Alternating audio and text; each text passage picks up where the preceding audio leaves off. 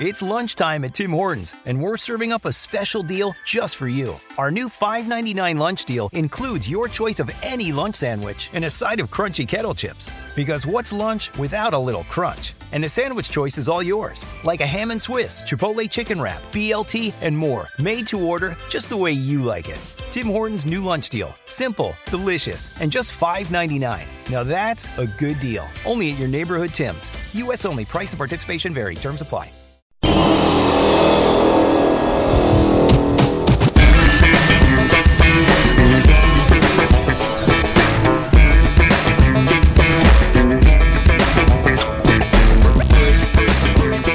Everyone. Welcome back to Redleg Nation Radio.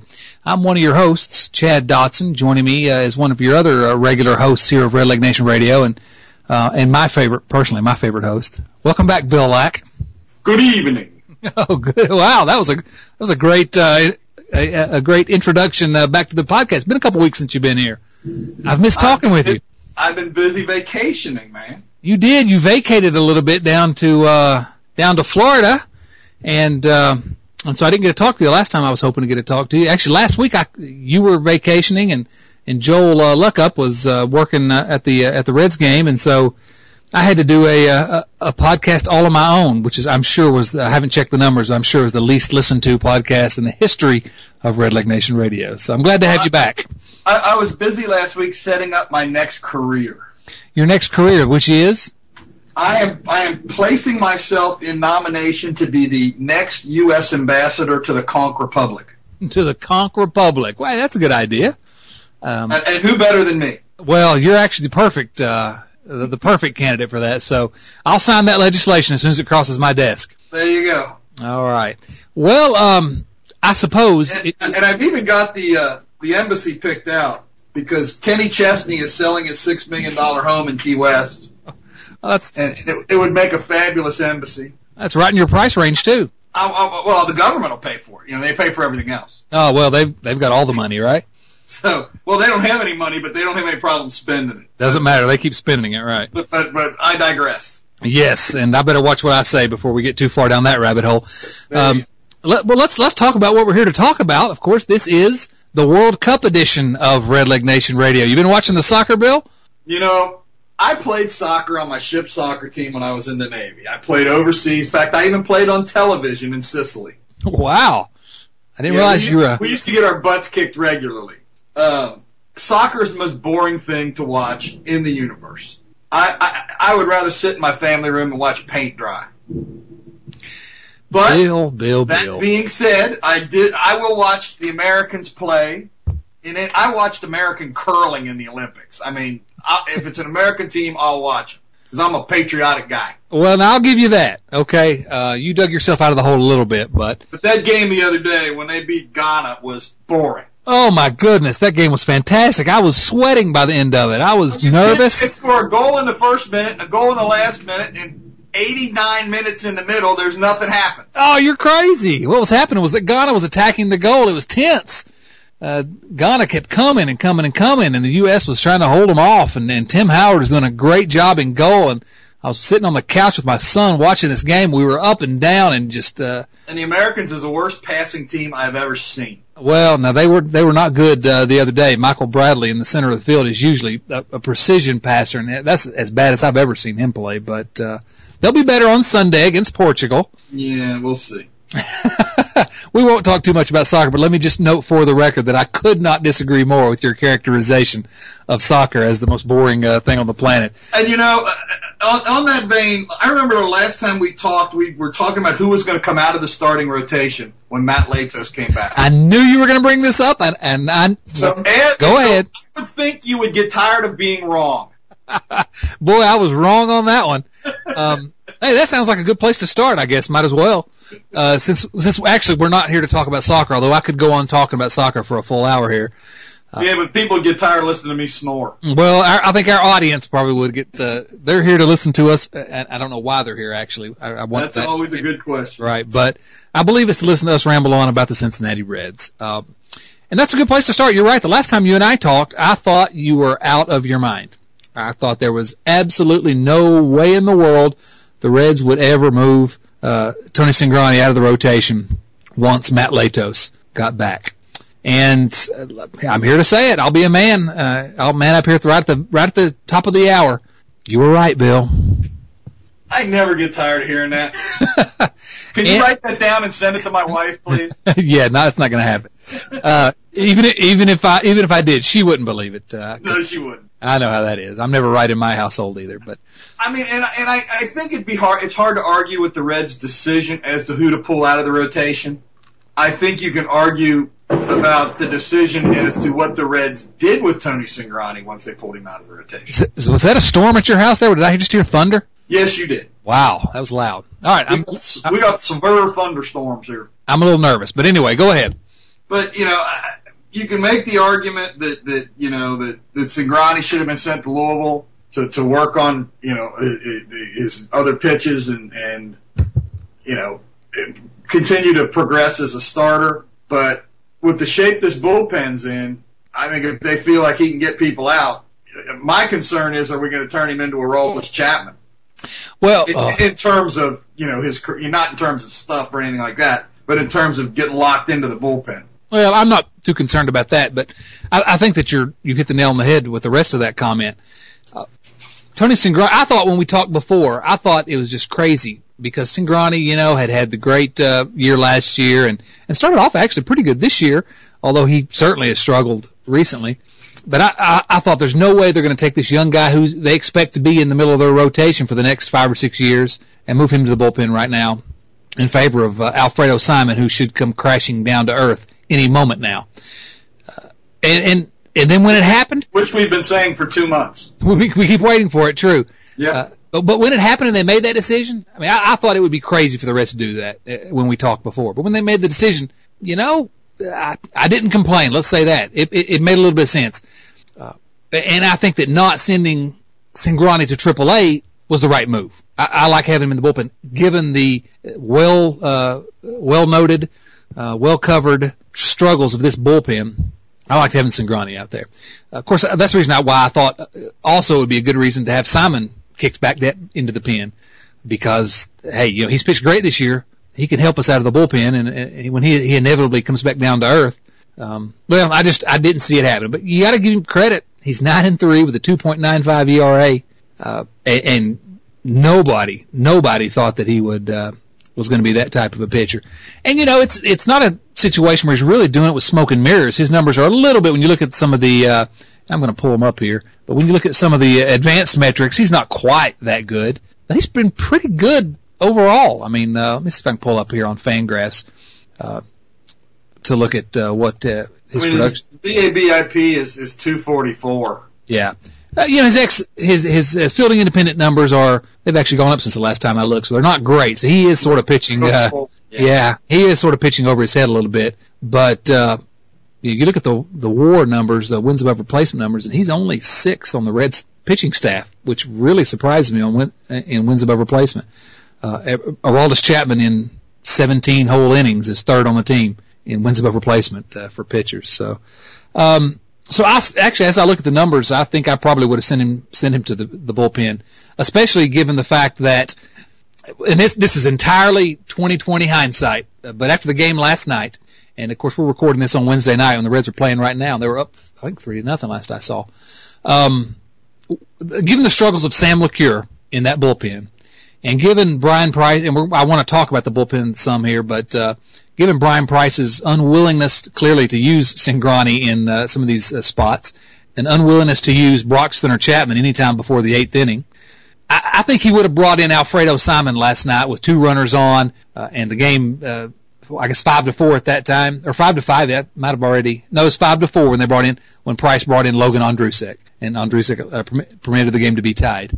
Um, Sam LeCure had done most of the damage that inning. I don't want to put it all on Logan Ondrusek's shoulders, but the fact that Logan Ondrusek is being pitched in a situation like that, when I am 100% positive that if Alfredo Simon had been available, he'd have been pitching in that spot. Uh, I guess I, w- I could have agreed either way the Reds went on this. I'm not uh, criticizing them for keeping Simon in the in, in the rotation because he's been pretty good. But uh, if they're not going to use uh, Cingrani, if Price is not going to use Cingrani as anything other than just a long reliever, I think I'd rather have Simon. Now tell me how I'm wrong. Well, I, I just think you know you're getting you're getting better starter innings out of Simon than you were getting out of Cingrani. He's keeping him True. in ball games, and he goes out there every five days. And if he's keeping him in ball games, I think it's a tough it's tough to argue with. Um, Yeah, that's why I can't. Argue, I couldn't argue either way with the decision. I think there's merit the question to either side of it. comes: Does Cingrani move in front of Manny Parra as as the left the short left-handed guy? Price hasn't shown much willingness to do that so far. No, he's not. I mean, well, but Cingrani's only been used one time since they made this move. So, yeah, but it was a two-inning stint, if I remember right. it was. Yeah, and uh, and Cingrani does if, if he's willing to use them, use him out there. Uh, he can provide some value to that bullpen as a left-hander. I don't know that he's ever going to. Uh, if Price is going to trust him just yet to be to move ahead of Parra. and not that Parra has pitched particularly well this year. Um, is actually one whose numbers look a lot better when you look at the uh, fielding independent numbers than what his actual his ERA, for example, 4.57. Um, so he's not pitching as bad as he necessarily looks, and and clearly Price ha- trusts him uh, based on last year. Parra was good mostly for last year, so it gives him a little bit of flexibility if he's willing to use Cingrani as something more than just a long reliever. Uh, use him to pitch the seventh and the eighth sometime. I'd, I'd be all all for that. But uh, but the problem I've got with the way that Price is managing this bullpen is that he'd said before the year he wasn't going to get uh, caught up in the roles and he was going to be open to using pitchers in different scenarios, and it's absolutely 100% not been the case. That that and the fact that that he has a lot more, and, and, and he knows a lot more about pitching than you or I do. But he has a lot more confidence in Logan Ondrusek than we do. I don't get it. There's nothing that Ondrusek has done at the major league level that uh, really makes you th- think that you should have any confidence in the guy. He's just not been good ever. He's he's not. Uh, he's always always walked way too many guys. This this year he's walking almost four batters per nine inning, which is uh, the highest on the Red staff. If you uh, dis- if you don't count the uh, Curtis Partch and Sean Marshall brigade, brigade uh, and and the ever popular Trevor Bell. Yeah. Uh, but amongst the pitchers that have really been around all season long, it's by far the worst uh, walk rate on the team, and and that's not a new thing. That's who he is as a pitcher. I mean, he strikes out a few hitters. Uh, and Actually, he, Cingrani's higher. oh, there you go. Yeah, I didn't go all the way that far down on the And list. Hoover. Uh, uh, oh gosh, I don't know what's going on with Hoover. So you're right. I didn't I didn't look all the way that far down the list, but still, uh, the the fact remains Ondrusek has still got a pretty high walk rate. He's striking out a lot of hitters, and he always has done this. This is who he is. He allows he allows a lot of hits. He allows a lot of walks, uh, and he he's got a good enough stuff that he can strike a guy out here and there. But man, is that the guy you want with two on and and and uh, in the seventh inning of a tie ball game or of a one run ball game like last night?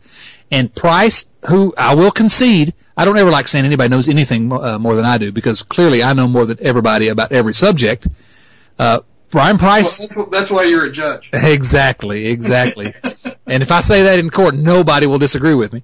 Uh, um, No, or they'll go to jail. exactly. and, and all my jokes are funny for some reason. in- in court. Imagine that. but but he does trust Ondrusek in these high leverage situations, and I can't understand. I mean, can you think of any explanation other than he knows something that we don't? Uh, uh, no, I, I have I have no explanation for it. It's it's kind of like you know crop circles.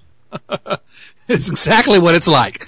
The use of Logan Ondrusek in high leverage situations is exactly like crop circles, Bill. You, No one can explain no one can explain it. Um, and and you know, I, I hammer Bryan Price all the time about his use, his management of the bullpen. I think he's done a very poor job, frankly. But you can't hardly you can't hardly blame him for the fact that two guys he expected to be really good, Sam LeCure and uh, J.J. Hoover, have been pretty doggone bad. LeCure recently, LeCure started out out well, but uh, Yeah, that's what I was. I, was going to say that up until the last, up until June, and really Right. since June fourth. yeah, I mean, last two weeks, LeCure's been terrible. and not just terrible, but I mean, just he can't get anybody out, and you, you got to wonder is he injured? Well, there's guys, you know, it drives me crazy when I read the comments on the on the site where people are supposed, you know, he's oh, his arm's gone. Rah, rah, rah. You know, they don't know diddly. You know, keep your opinion. I, I have never mind. no, you're right. It's an opinion site, but I mean, to, to suppose that some guy's got a bad arm just because he's getting beat up on, you know, I- that's to me that's just crazy. Give your opinions, but you know, I mean, uh, there's nothing that's based on other than the fact that he's uh, just not been getting anybody out. You know, uh, Yeah, I, but I wonder, I wonder if he's injured because LeCure has been pretty effective his whole career, and now he's just yeah, horrifically he's bad. a couple of weeks. I mean, if it stretches into a month or, or longer than that, then I could agree with it. But I mean, we've seen we've seen Chapman go, you know, two weeks and get beat up on. We've seen you know, every reliever you can name goes goes periods of time where they get beat up on. Let, let's not let's not jump off the cliff here, you know, and give up on Sam LeCure. Yeah, no, I'm not uh, suggesting they cut LeCure. No, no, I, I understand that, but you know, I'm not ready to, to to throw his career, you know, say he's got a bad arm or whatever just because he's had a bad couple of weeks. If, if it stretches out and, and keeps on going, then yeah, it's something that we've got to, you know, that has to be considered. But look at last night, for example, and, and I, I hammered Price for bringing in Ondrusek, and that we've talked about now several times. Five to four game, two runners on, but a healthy. I, I, let's not, I don't know that he's not healthy, so I don't want to go down that, but that road. But a, a LeCure that we've become accustomed to comes in at the beginning of that seventh inning, and you know, uh, there's no issues. I don't have any problem with uh, Bryan Price bringing in Sam LeCure to start the start the uh, seventh inning. So uh, so that's a good decision to bring in LeCure. He's really the general. guy. If their bullpen is pitching the way you expect them to pitch, LeCure is the guy you want in there in the seventh inning. Yeah, yeah, yeah. Well, I would probably say Broxton and then LeCure in the eighth if, if you go based upon what I expect out of these guys. So, but then the issue is just when LeCure doesn't have it, and he clearly didn't have it, was he too late in getting him out? Number one, and and and, and why do you go to probably your worst reliever? Number two. Uh, and, and, you mentioned Broxton, and, and and we've all beat up on Broxton over the over the contract and everything else, but we also have to say that he's throwing lights out this year. he's been good. He's been really good. Yeah. Uh, now, no, no complaints. I, I, I have questions as to why he wasn't used last night, and I know what Price said in the press conference, and I'm, you know, we'll see if he, uh, that's whenever he's not used in a situation where I'm used to seeing him, I get concerned. Yeah, given his injury history, certainly. Exactly. Um, yeah, Broxton should have been the guy that came in with with two outs in the seventh inning instead of Ondrusek. Um, I mean, given given what we know about this Reds bullpen, Broxton is the guy that should have come in. And listen, Broxton's been fantastic. And I'm starting to wonder, you know, Broxton struggled a little bit here and there over the last few years since he lost his fastball. I'm starting to wonder, and again, he's only pitched 21 innings, 21 and two thirds, so let's not draw any grand conclusions. But you know, maybe he's learning how to pitch with the stuff that he has a little bit because he's certainly been very effective this year. He's not striking out the guys he used to, but you know, he's not walking too many. Uh, he's not. Uh, no, he's been not, good. He's not allowing runners to score. He's not allowing inherited runners to score.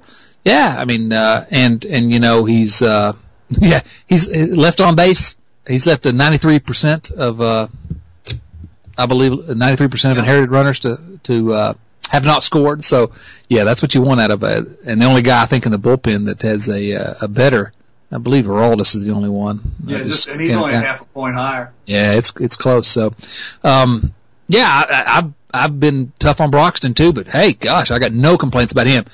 Uh, he just should have been pitching last night in that uh, in that big situation. Yeah, bring him in, then let him pitch that. Let him pitch the eighth. Bryan Price told us that he wasn't going to have trouble letting guys go four outs or letting guys go two innings. And then after the game, you mentioned his press conference, and I just he, he, he I don't understand when he tries to justify what he did. And kudos to Trent for ask, actually asking him the question. Um, he said that he didn't want to bring in Aroldis early. He was saving him for the ninth. Well, well, it was in response to the question of why'd you double switch out Jay Bruce. Yeah. First time, first time I believe Jay Bruce has ever been removed for a defensive replacement. I guess, although it was a double switch. And and, and they, wanted to get a, they wanted to get a better bat in the lineup. yeah, yeah, yeah. Roger Bernadina, right? Um, I'd rather let Chapman bat and keep Bruce in the lineup. Um, but he said he was he was saving Chapman for the ninth, and he wanted to do that double switch in case the game was tied and Chapman had to go two innings. Well, number one, if you're willing to go two innings with Chapman, bring him into the seventh and let him go two two and a third. And and secondly, is he really managing when the Reds are up by a run? He's managing for that. He, he's planning on Ondrusek blowing, yeah, blowing lead, I guess. Yeah. Yeah, I mean, it was really a strange answer to the question. I'm not sure it was very well thought through, or, or maybe he just answered it and uh, was just given an answer just to be answering and not really. Yeah, I mean, you know, that's that's that's what managers do. I don't expect them to tell me the truth all the time. But it's really odd the, the way he defended that decision. Uh, I, I think it's indefensible not to bring in Broxton in that situation unless there's something. And, and again, I, right. I, I'm doing what I was saying. It drives me crazy before where, where, where people on the on the blog are, are, are you know supposing injuries, but when they don't use a guy in a spot where you're used to seeing him that has an injury history, you know, well, that's you know Sam LeCure doesn't have any any in, history of injuries. Jonathan Broxton does, and and when we don't see him last night in a game where you you would expect to have seen in a position where you would expect to have seen him, it makes me a little concerned. So hopefully hopefully we'll see him tonight in the eighth inning or Well, like- just- hopefully we won't have to see him. You know. Right, exactly. And, and it's not just injury stuff uh, for me. I, I think that you hit on something that I've really, over the last 10 years or so, um, I've really started to try to do more, which is give these guys uh, in, in management the benefit of the doubt in some circumstances because they've got more information than we do. There, there really truly may be something there that we don't know that causes it. Because if, if everybody's healthy, it makes no sense to bring in Brock Snow Rundries. Or if, or if there's some other reason, I don't know, you know, uh, what it is. But uh, they've and when we're evaluating trades, etc., we're evaluating why aren't you bringing some guy up from the minors? They've got more information than we do, so I, I try to give them a little bit of the benefit of the doubt here. But on its face, bringing in Ondrusek in that situation instead of Broxton is just it's it's it's silly. So, well, and, and, and here's my next question: Why aren't they bringing up Jumbo Diaz from AAA? This guy, what's he got to do to come up to, to the? ma- I mean, I, I know there's a 40 man roster issue, but as our buddy Chris Garber said, uh, if you know the 40 man roster issue is caused by Nick Christiani or Curtis Partch, uh, that's not an issue. Um, and I'm going to look it up here real quick while we're here. Jumbo Diaz, what his stats are right currently. I looked yesterday, and they- they're pretty impressive. I mean, I think his ERA was like 1.6 or something like that, and Second straight year, he's pitched well, and I mean he's 30 years old. and he did, and he did every didn't the offseason he did exactly what they asked him to do. He lost a bunch of weight, came to spring training in shape. You know, was borderline making the ball club coming out of spring training. You do have to wonder what the guy has to do to get a, to get a chance. Um, Well, they're and- depend- And could he pitch? Could he pitch any worse than than you know whoever you want to talk about, Ondrusek, Hoover, Whoever the last guy in the bullpen is, right? whoever the yeah on that day, whoever the last guy in the bullpen is. Well, this year for Louisville, uh, he's thrown 29 games, 1.38 ERA, uh, you know, 32 and two thirds innings. Last year, 1.66 ERA for Louisville uh, in uh, in 44 games. I, I I don't know what he has to do. I, I just don't know what he has to do to get a, a chance when they're throwing out guys like Partch and uh, and you know Christiani. You know Christiani's not awful um, when he was here, but not great. Um, and Partch, you know, Partch throws hard, I guess. But what I know he's 30 years old. Would you want to spend a uh, roster spot on a 30 year old rather than and, and rather than one of these younger guys that might help you five years from now? But good grief, this guy can pitch. He can pitch right now. Give him a shot in the major leagues. He's earned it. Uh, I'm, I'm I mean, to, to, to me, I mean, you got, and I'm looking at the 40 man roster right now. Uh, we do we, we do that about every month or two, and we always pick out four guys that. Why are you hanging on to this guy if you need to make a 40 man roster move? Trevor Bell is still on the 40 man roster. Yeah, what are you losing if you expose him? Uh, You know, it's about I mean, removing him from the 40 man. the next one that jumps out to me is Ryan LaMarre. Yeah, he's He's never gonna, he's never gonna help this ball club. Well, not this year's, but uh, Well, he's never gonna help the. uh, he's not. He's not been what they hoped. I I don't want to give up on a guy that young, but by the time they're ready to bring him up, they're going to have some some other guys that we'll talk about a little later that are going to be ready. That are going to be better ball players than Ryan LaMarre. So I mean, can't argue you with that. expose him, and if somebody takes him, they take him. I mean, Yeah. but to me, the, the the obvious one is Trevor Bell. I mean, come on. yeah, I mean, uh, and, and nothing against nothing against Bell. He is what he is. But uh, when you're talking about who can help this team this year, and, and maybe you know, maybe even next year, why not? I don't see the downside to calling up uh, Jumbo Diaz. You know, I know Trevor Bell's 27; he'll be 28 this year, so it's not like he's some big prospect. Why, why not Jumbo? We really need to start a, a free Jumbo Diaz. Jumbo Diaz. Yeah. It worked. It worked for Ben Lively. There you go. There you We go. got Ben. We got Ben promoted. That's right. Cannot wait to see Ben on the major league level. Um, We'll, So- we'll talk a bit more about Ben later. absolutely, absolutely. And I do want to talk about uh, the draft as well, and and uh, what's coming up in the There future. were, there were there were a wave of promotions today and yesterday that we'll talk about a little later. Definitely. So free Jumbo Diaz. That's our that's, That's our new that's our new Twitter feed. There you go. I'm going to uh, tweet that out tonight. So, uh, but anyway, the the bullpen has been not good. The starting pitching continues to be pretty good for the most part. Homer Bailey has absolutely come back uh, to being the Homer Bailey we expected. Uh, and Leake Leake has struggled his last couple of times out, but he, he'll turn himself around like he always does. You know, he Mike Leake is what Mike Leake is. Yeah, I don't worry about Mike Leake. Uh, Matt Latos, let's talk about Matt Latos. Latos, of course, been injured all year, and I was scared to death on one of these uh, previous podcasts that we were looking at a, a Tommy John uh, situation. Well, and, and, I, and I told the story that a, that a friend of mine that had, that it was at an event that he was at, you know, the Red Season ticket holders, and he said that that, that, that Latos was very careful, didn't even let anybody bump his arm, which scared the crap out of me. Me too, but he comes back and uh, he looked in- pretty good the other night. Yeah, six innings pitch, struck out four, didn't walk anybody. Uh, looked really good. Looked really good. Two so, hits, I think. Gave up two hits, and the bullpen blew it for him. And uh, yeah. w- welcome back to the Reds, uh, the 2014 Reds. So, so the starting rotation's in pretty good hands at this point. Don't, don't worry I'm going Friday night, and I think we're seeing Latos. I think we got Latos Friday night against the Blue, against the Blue Jays. No, then you're not going to see Matt Latos. You're going to see my guy Edwin Encarnacion. Encarnacion. Oh man, I think I'm the only Cincinnati Reds fan ever that liked Edwin Encarnacion, but I'm just reveling in his success because I love that guy, always did, and uh, really happy to see him having success. Uh, yep. Um, let's uh, shift over before we start talking about uh, the minor league guys and the draft stuff like that. Let's talk about the uh, the offensive side of the ledger, and one guy that's started to impress everyone over the last few weeks is our guy Billy Hamilton. Um, Tell you what, Billy's having himself a heck of a June. Billy Hamilton is wow. You know, uh, in June, you know, you talk about he's hitting 340. Yep. Um, and he's getting on base at almost a 400 clip. I mean, three almost a 380 clip. You know, and he's slugging 566 this one. oh, he's a power hitter now. Yeah, he's going to be like Willie Mays. Well, I've been saying he's Willie Mays Hayes, so he's like Willie Mays Hayes in Major League Two right now. there you go. um, oh gosh, don't uh, don't don't remind everyone of Major League uh, Two. Um, that movie. But the, the, the, impressive thing about Billy so far is that every month his numbers have gotten better. I, I noticed that. I noticed that when I was looking over his splits yesterday, and that shows a guy that is, you know, Joey Votto said he's a hard worker. It shows a guy that's learning. And of course, he's been forced to learn at the major league level largely this year. He's a guy that we've, I think both of us thought would have benefited from another year at AAA. But, uh, you know, he's, as you said, hit 340, three, almost 380 on base percentage. And uh, Billy Hamilton at a 380 on base percentage is all star level uh, production, frankly, because of what he does with his with his. Uh, he gets that if he if he could. I mean, I'm not saying that he's going to hold his on base percentage ever at the 380 level, but if he does with this, and if he still has his speed at that time, he's going to be M, he's going to be in MVP territory. Yeah, I agree. And his, his on base percentage for the year is 311, which is not good, but you know, Billy Hamilton.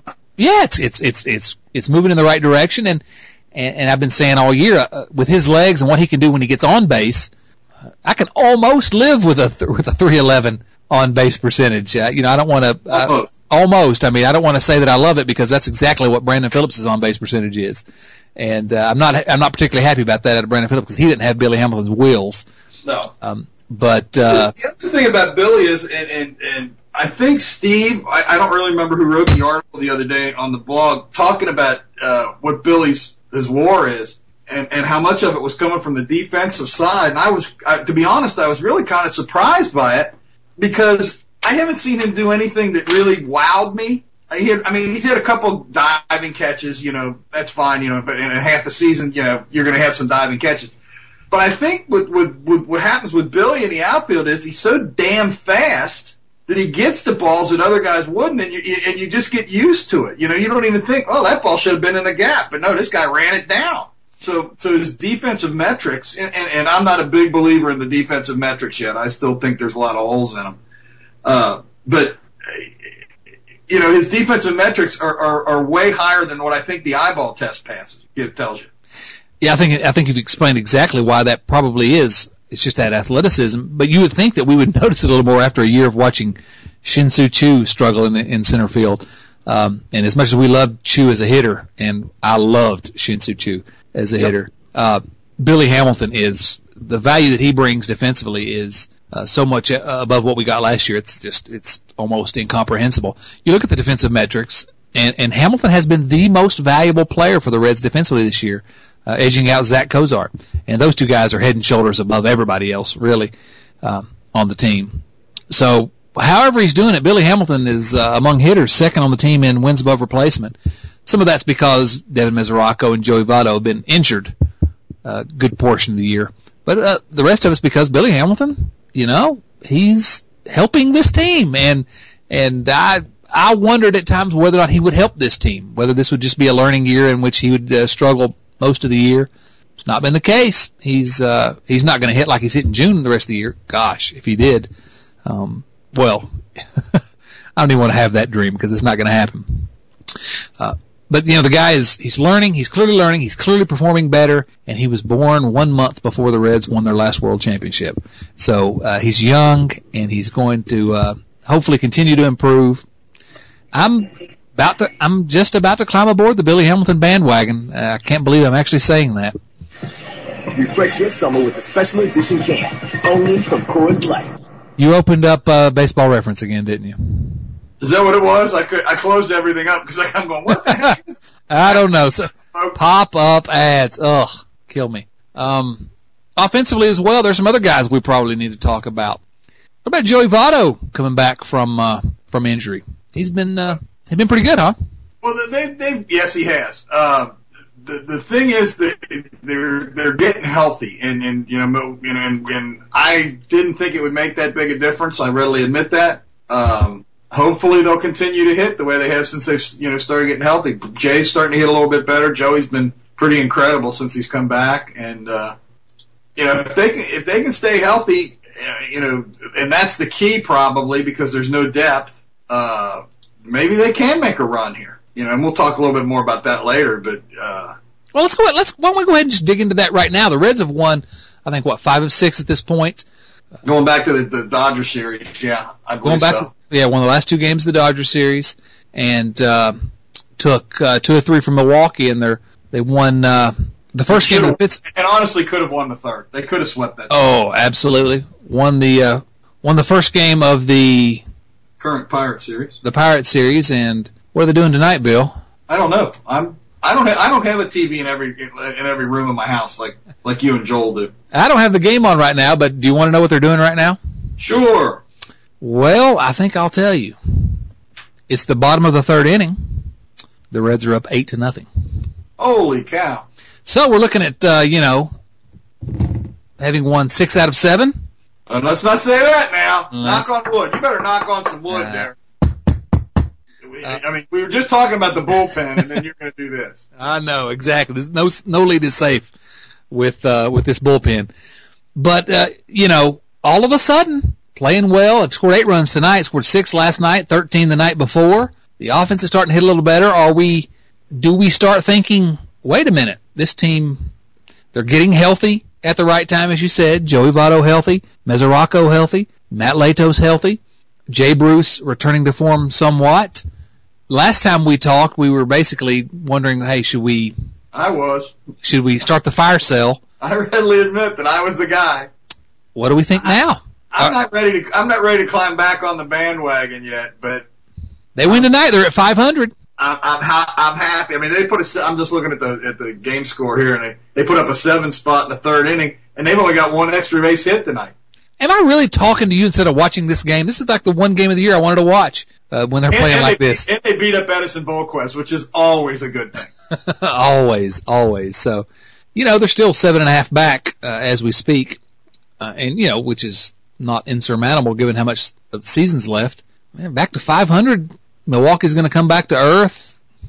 I don't know. You know, I don't know what to make of this team. They they've looked as bad this year at times as they have looked since uh, some of the dark days of the uh, two, mid 2000s. But you look up and they might be 500 tonight. We're just the middle of June. Uh, you're not you're not giving up yet, but you're also not ready to I'm not ready to Jump on board either. Uh, yeah, I'm not ready to, to jump back on the bandwagon yet. But I, you know, I, and you mentioned how well Votto's played since we since we came back. But to me, the MVP of this team is Todd Frazier. It's not even close. I Yeah, there isn't anybody else even close. What what more could Frazier have done? He's hitting 276. He's got 16 home runs. Uh, you know, 349 on base percentage, 524 slugging, 16 homers, and has just been the anchor for this offense at a time when uh, you know at times he's been the only guy in the offense that's really being productive. And I think he's. I think, you know, and I'm looking at the same thing you are on on on, uh, on Fangraphs. I, I think he's a better than a 1.1 defensive WAR too. Well, that's hard for me to say just uh, from the eye test. Um, but he he does not he doesn't make very many obvious mistakes over there. No. Pretty pretty sure-handed. But the guy is just what can you say about him? He's he his production, when you look at uh, production across the board, Mesoraco and Votto have been outstanding. But Frazier's done that in, you know, 100, 150, 100, you know, approximately 100 more plate appearances. More. Yeah, so, yeah. so, uh, and been pretty much almost identically productive. Uh, numbers very close when you look at uh, the runs created, weighted runs created, etc. So I agree. Frazier is, uh, to me, he's the MVP of the first half so far. And I'm sorry, at this point you're starting to think, well, maybe last year wasn't the. Last year I thought we were maybe sort of seeing what closer to what Todd Frazier's really going to be. Maybe it was the year before. Maybe he, you know, he's going to have two or three years here where he's going to be a, not an elite offensive player, but a solidly above average player who plays pretty good defense as well. That can be a he's pretty a, I mean, valuable contributor. He's, he's having an all star, an all star first half. He needs to be on the all star team. I mean, no doubt we've still got a few weeks, but if he's not on the All Star team, that's a huge travesty in my mind. Uh, anybody else on this team should be on the All Star team besides Johnny Cueto, obviously. Cueto, and I think you can make the argument for Bro- for Broxton and Chapman. I, am not saying they'll all get picked. Well, I'm anti I'm anti relief pitchers on the uh, All Star team. Any other position player than Frazier will go. I think there's some chance Mesoraco will go, depending on how he does the next three weeks. No way uh, he's going to have a tough time because of the injuries. Exactly, and that's and that's what I've been saying. I've said that all along. We've talked about this on the blog, and I've said the same thing. He's not going to go when he's when he's missed 25 games. He, well, if he, if he was uh, Yadier Molina, maybe you know when you when you have a rep, but when you don't have a rep and you miss 25 games in the first half, you're not going to the All Star game. Well, you're probably right. I mean, and, and the problem he's got also is that uh, Jonathan Lucroy has been uh, pretty good. He's been for, pretty lights out in Milwaukee. Yeah. For Milwaukee, and, and Evan Gattis surprisingly good. And so, um, and did you, you see? Did you see the video that the Brewers cut? The anti Yadier Molina video. I did not see this, but oh, you need to look that up. It's pretty funny. It's, it's you know they're pushing Lucroy. I'm immediately interested. And it's it's an anti Cardinals, anti Molina more anti Cardinals really than Molina. It, it's pretty funny. Oh, I'm all over anti Cardinals or anti Molina.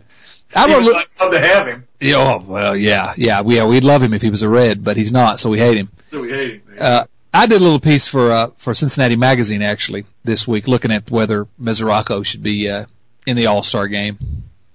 And you know, uh, he'll, I, I come to the conclusion that he'll have a good case if his numbers continue to be good over the next three weeks but it's going to be a question of how many catchers they take, and he's going to have the problem that his production has been as good as Lucroy's or, or Gattis, just in fewer games. And he doesn't have the name that Molina or Buster Posey has, so he's he's going to get caught in a numbers game depending on uh, how many they take. But but the point of the point that I try. And who's going to be doing the picking?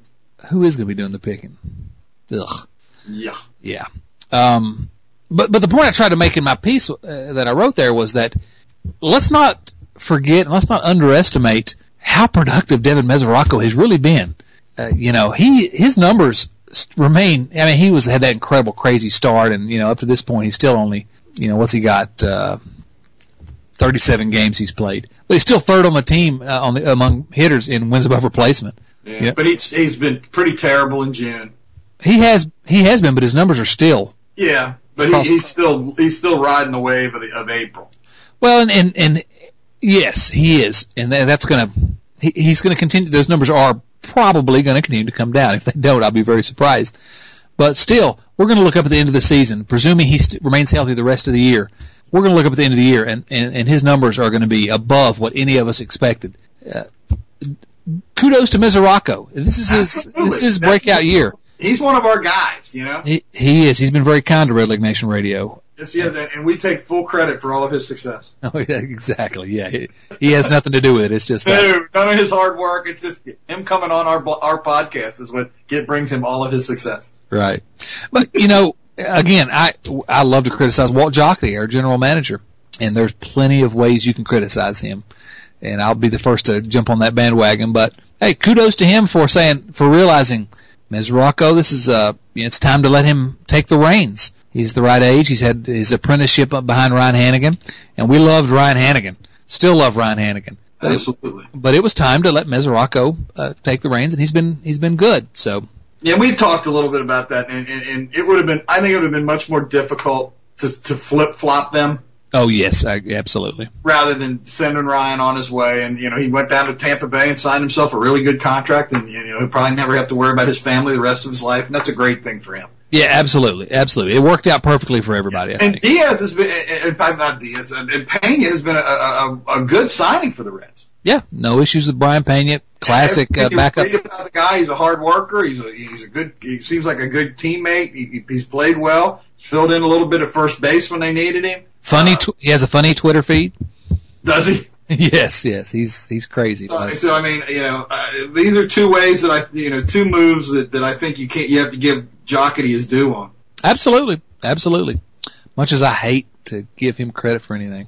Now, there's, that's gonna if, if this team does not make the playoffs, and I said this on the blog the other day. I said uh, if this team doesn't make the playoffs, it'll be interesting to see what Mr. Castellini does after the season when when Jocketty's contract is up. Because he's not. Af- I mean, he showed when he let Baker go that he's not afraid to make a move.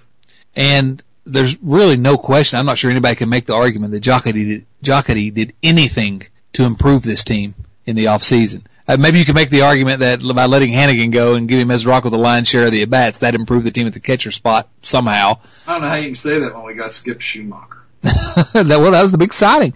I don't think that uh, Jocketty did anything to improve a team that clearly, at the end of last season, could not sort of stand on where they were and could not continue on the path they were on because uh, they just they were not a contender. They yeah they made the one game wild card playoff last year, but they were not a contender last year. They were a solidly third place team and did nothing to improve. And you look up right now and we're talking about oh they got a chance they're playing well they got a chance to get back to 500. But what place they in? They were in fourth place when the week started. They're in third place now, a half game ahead of fourth. So you know you're right. There's going to be some serious questions that are going to need to be asked in that front office, and those questions are going to need, going to need to be asked by Bob Castellini. Has Walt Jocketty been a good steward of this organization through this time when the Reds had a window to win, and they've let that window expire? It appears or close eh, without. And, and, and I think from everything you read, you know that you read, and, and all we can go by is what's out what's out there. You know, there's a the Castellini and, and Jocketty have a very close relationship. Did back to when they were both involved in St. Louis,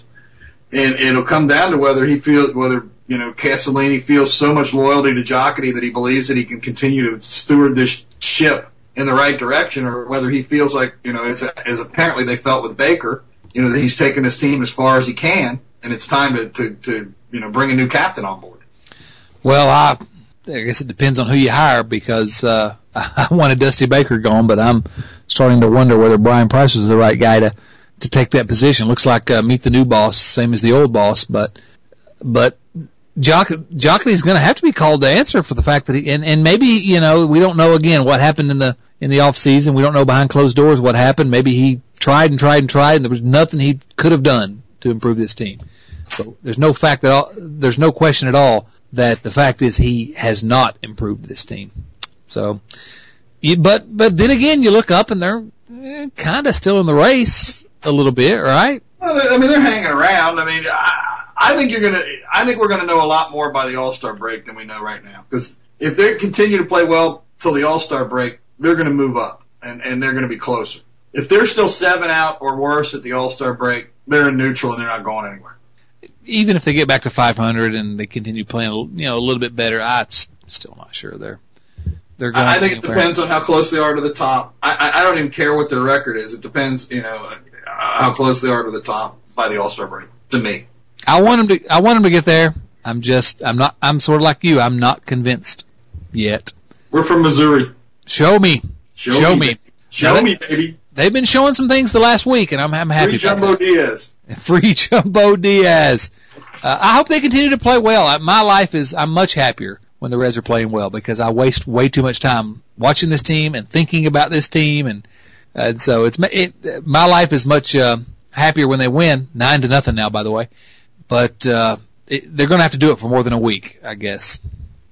Bill, anything else about the major league? And it's always good when they whoop up on the Pirates. I mean, oh, let, let's let's be honest. Early last year, I thought, "Oh, this is great. You know, this is this is cute. The Pirates are are competing. They're you know they're a contender in the race." And then you got to talk to some of their uh, fans and get to know some of their fans, and you start to think, "Well, I'm not so sympathetic to this team who's lost all these years anymore."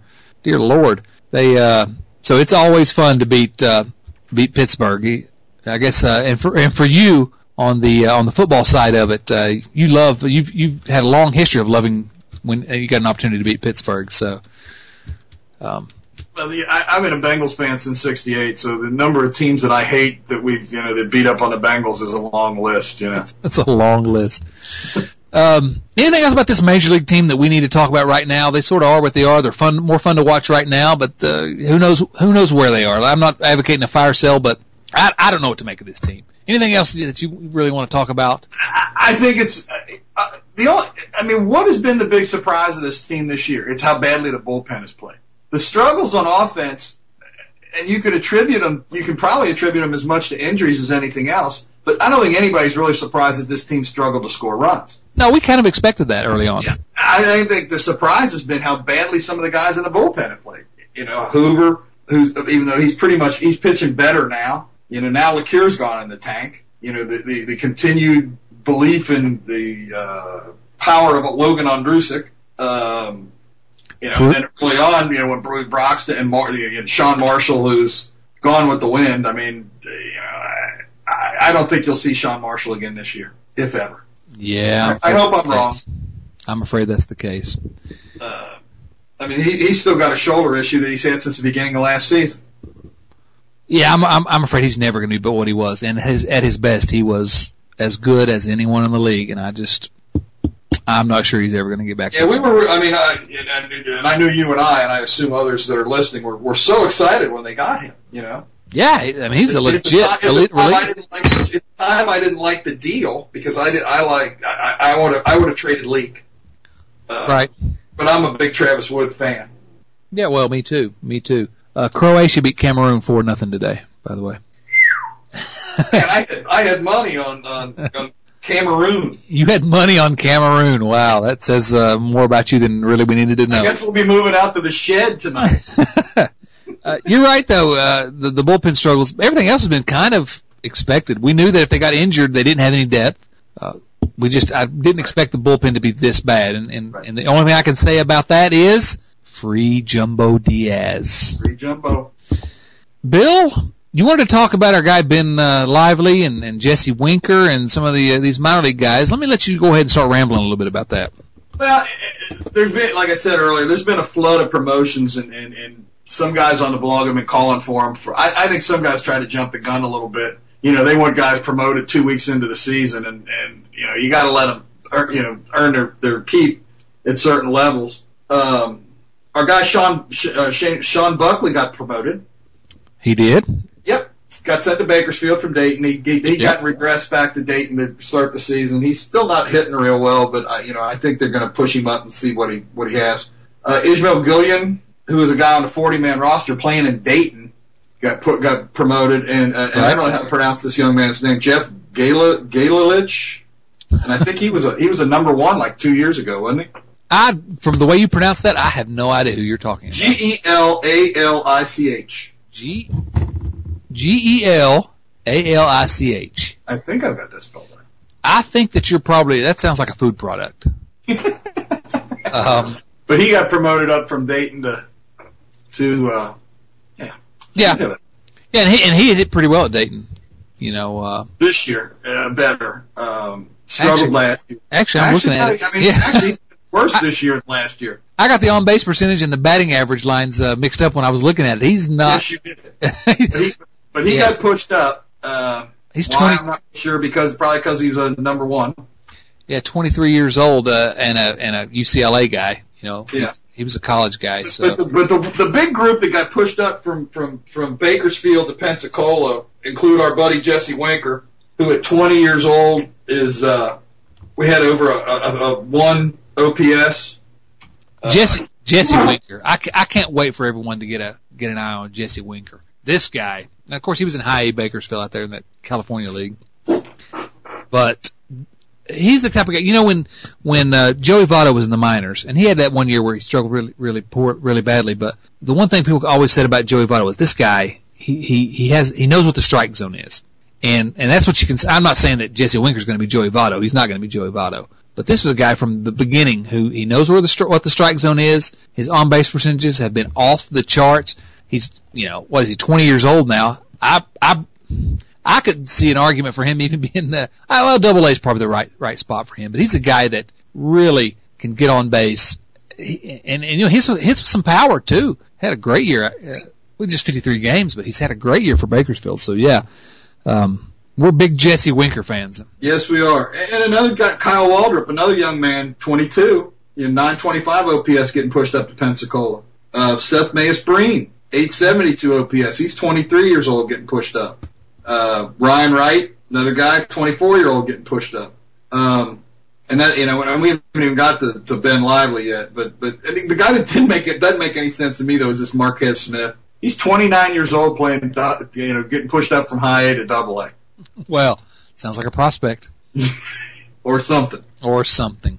Uh, you know, I'm, I'm well, before you get to the guy you want to talk about, I'm not a guy that really I don't I don't follow the minor leagues as closely as, as a lot of people do. But one thing I do like to look at is when these guys get bumped up like that, keeping an eye on them, seeing how they respond to the uh, the better competition above. And so it'll be interesting to watch some of those guys. And, and the guy I imagine I interrupted you there that you wanted to talk about is Edward Bennett Lively. That's the man.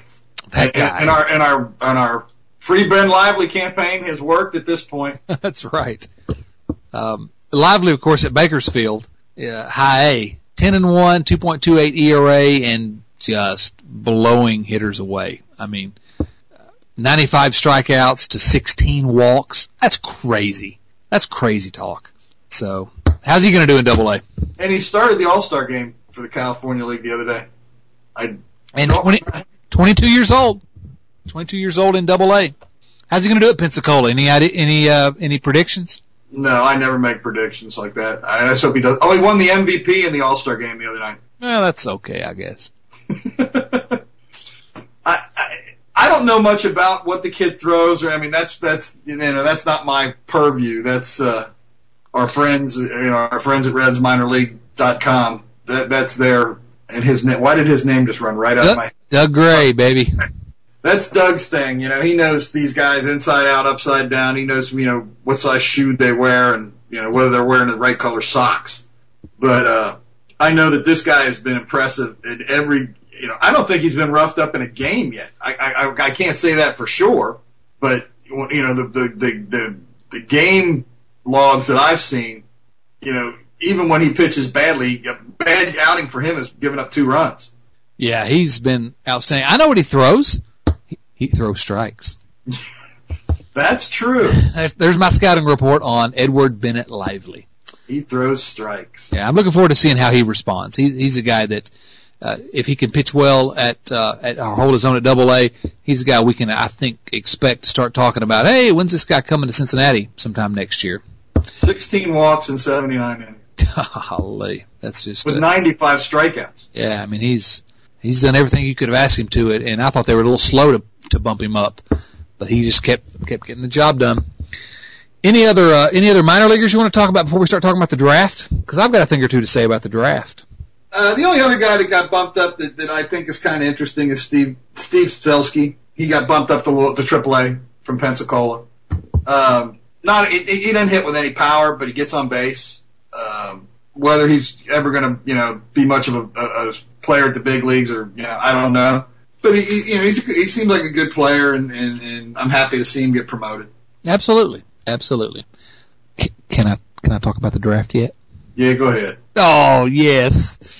Well, you you know, I'm sure why I'm so excited to talk about the draft, and it's really just one guy, but I want yeah, to talk about the first one. He hasn't even signed yet, has he? Oh, he's going to sign. He's not going to stand me up.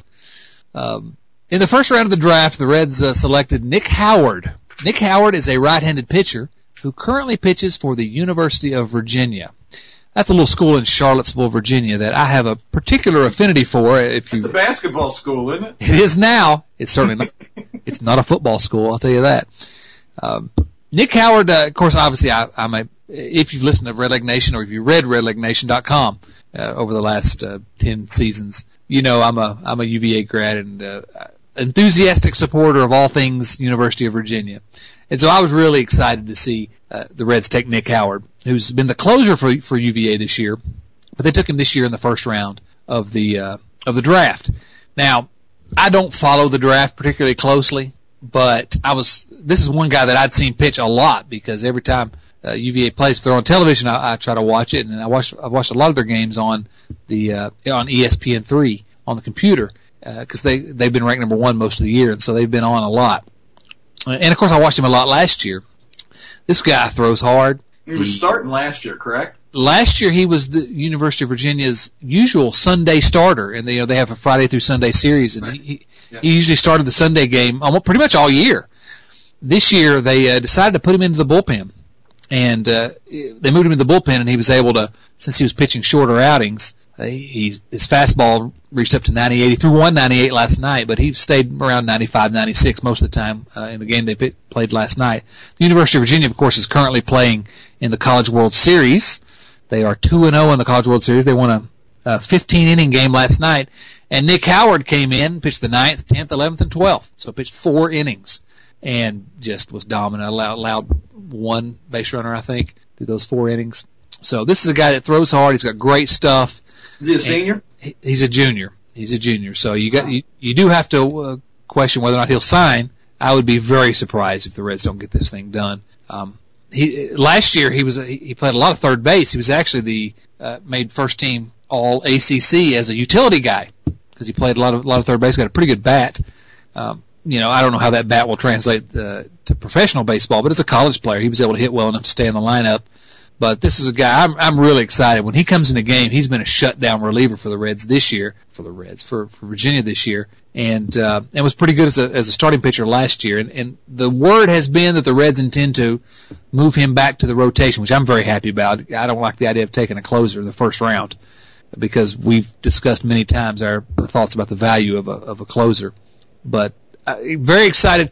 You know, over these years, I've been talking. I've been big time fan of Mesoraco from Devin Mesoraco from day one because he's the guy that signed with UVA. Although he decided to go to Cincinnati uh, when they drafted him rather than actually playing for UVA, so now I got a guy that actually played for UVA. The Reds drafted in the first round, and really looking forward to watching this guy play. He's he, he's legitimately good, and, and the Reds are making a run. In the, the Reds keep saying that UVA is making a big time run in the College World Series, so you're going to get a chance to watch him. And if you get a chance over the next uh, week or so, don't uh, don't uh, miss a chance to watch him because Nick Howard can pitch. This guy's good. So he, he's your favorite UVA alum since Ralph Sampson? well, I don't. Let me think about that. Uh, yeah, You're not prob- even old enough to remember Ralph Sampson. Uh, well, barely, barely. But let me. I'll, I'll say this: uh, in terms of baseball, he's my favorite UVA alum since Eppa Rixey, one of the all-time great Reds Best pitchers players, yeah. in, in, Reds history. Eppa Rixey was a uh, was a UVA guy, so Even I don't remember play, seeing Eppa Rixey. he was a little before your time. But go look up his Just a little stats. bit. If you're not familiar with Eppa Rixey, uh, gang, y'all need to go out there and, uh, and and take a look at his stats because UVA guy who was great. If if if Howard can put together a career like that, uh, I'll I'll sign that legislation as well. So, I, I don't go. I don't go back anything before, before Ewell Blackwell. oh yeah, that's that's about the time you started watching, right? The Whip, Ewell Blackwell. So, That's right. any other thoughts that you uh, have about the uh, about the draft? No, Who I- knows? I mean, you know, who knows? Yeah, yeah. I, uh, actually, yes. I, a matter of fact, I noticed, and I now I I, I, I had my draft tracker up, and then I, I put it back down. Did you notice that they drafted like three guys from some the three guys from some little school in in Texas? I did not. What was the school? Uh, where is it here? What was? San Jacinto College North. oh, I thought I thought it was going to be the Adam Dunn uh, baseball They academy. took the, in the 28th round, the 31st round, and the 32nd round. They took guys from that some little small from San Jacinto College North. Now that's just that's just lazy scouting. Come on. well, maybe maybe they've got a scout down there they really trust. Uh, and he, he went to watch that one team took his play. car to start in the parking lot or something. You know. That's the only team he scouted all year. That's right. You know he couldn't go anywhere else. He lives in a trailer behind the school. That's funny. Um, I, I had not noticed that. No.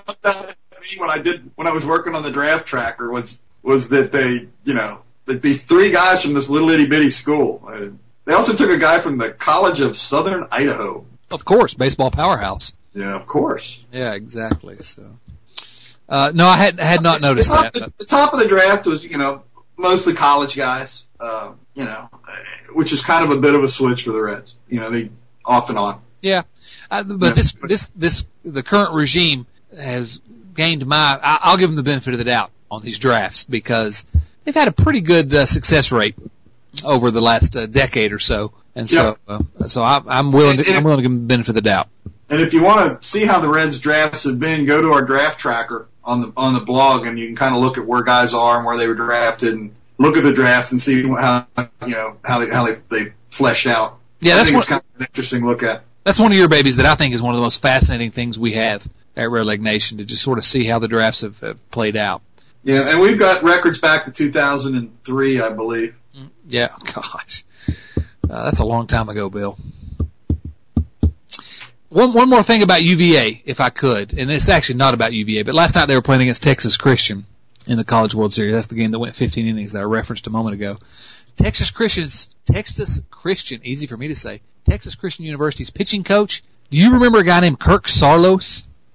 No, pitched for the Reds for a year, two years, maybe a, a little bit. He was with the Angels originally, but spent a little bit of time with the Reds, and they showed him last night as, as the pitching coach. Coach, I said, "Wait, hey, wait a minute, that guy's a former Red." So I'm disappointed you don't remember Kirk Saarloos and his distinguished career as a Cincinnati Red that lasted a very short period of time before he got injured. So I just pulled up the draft tracker from 2003. Do you know who the Reds' first round pick was in 2003? I, have a feeling that I'm going to probably start crying when you say, but go Ryan ahead. Wagner. I'm, who who was it? I'm sorry. Ryan Wagner. Ryan Wagner, another reliever in the first round. The reliever that they, they if I remember right, Right. they brought him right to the big leagues. Yeah, he got to the big leagues really quick and was pretty good immediately. And then Well, he went to he went to the, to Washington and the Kearns deal. uh, the famous Kearns deal. Ryan Wagner. That's a name I hadn't thought about in a while. What about 2004? Who was the first round pick in 2004? You still have that up? I can pull it up real quick. 2004. It was Homer Bailey. Eh, that was a sort of a bust. But uh, what about 2005? He was he was the only guy that did anything in in, in that draft. Though B.J. Szymanski was the number two pick. Uh-huh. Craig Tatum was number three, and he played in the big, big leagues. Yeah, yeah, yeah. I remember Craig Tatum Paul. Janish, Paul Janish was in that draft. Uh, Janish made it to the big leagues. Yeah. Uh, where were we at? 2005. Jay Bruce, he's been pretty good. Mm, another Second bust. pick was Travis Wood. Eh, Fourth pick was Sam LeCure. God. Thirteenth pick was Logan Ondrusek. Listen, that's a that's a superb draft. Twelfth pick was uh, Adam Rosales, who, who's played in the big league. Oh yeah, had a good, decent little. Uh, the eleventh was Carlos Fisher, who played in the big leagues. Mhm. Uh, Jeff Wow. Stevens was number six. He played in the, he was traded to Cleveland on the Brandon Phillips deal. And yeah, turned him into BP. Yeah, yeah. Wow, if we I mean, that's a pretty. That's not a bad draft. that's a great draft. Frankly, that's a really good draft. See, see, see, Now, you, you guys, got me looking here. I'm 2006. Drew Stubbs, Chris Valaika, yeah. uh, uh, Justin Turner. Who's So boy, I wish we. He's been floating around, and, and boy, I'd love to have him. I like to have him right now. He's having a good year. Yeah. Chris Heisey, So the point here is, Josh You- Roenicke. you really need to go uh, to uh, Roenicke, who was part of the deal that uh, landed Scott Rolen. You really need to go to Redleg Nation check out this draft tracker. It's it's it's fascinating, and it's something I'm glad you've kept up with over the years because it is it's to me extremely interesting, and and it's a, and what it does is it, it backs up what we said a moment ago that they've had a pretty good track record recently. So we'll give them the benefit of the doubt on draft. You, you can go back. You can probably go back, you know, six, seven, eight years, and they've had, had pretty daggone good drafts. Yeah, yeah. So kudos to the Reds, and let's let's only hope. I mean, we know Nick Howard is a future All Star, but let's uh we can only hope that I the rest of figured, the he, I figured, I figured he was a perennial All Star, Well- a future Hall of Famer. I started to say Hall of Famer, and I thought, come on now, that's a little silly. Just a future All Star. We'll just leave it at that. Because we never get silly on this program. no, no, never, never. Um, Bill, you got anything else for us today? There's only one thing left to say: What's that? free Jumbo Diaz. Free Jumbo Diaz. Guys, go listen to us at, uh, or go uh, subscribe to the podcast uh, at iTunes or via your favorite RSS uh, feed, uh, whatever your podcast catcher is. Uh, subscribe to the podcast. Go to iTunes if you if you like us. Go to iTunes, leave a review uh, and, and, a rating. And uh, if you don't like us, keep your mouth shut. Keep your rating to yourself. Yeah, nobody wants to hear that nonsense. Uh, follow Bill at uh, on Twitter at Bill Redleg N. Follow me on Twitter if you wish at Dotson C. Follow uh, Redleg Nation at Redleg Nation. And, uh, and, and go to uh, redlegnation.com every day, where we always something interesting going on at Redleg Nation, and and, and join in the conversation. For Bill Lack, this is Chad Dotson saying, Free Jumbo Diaz.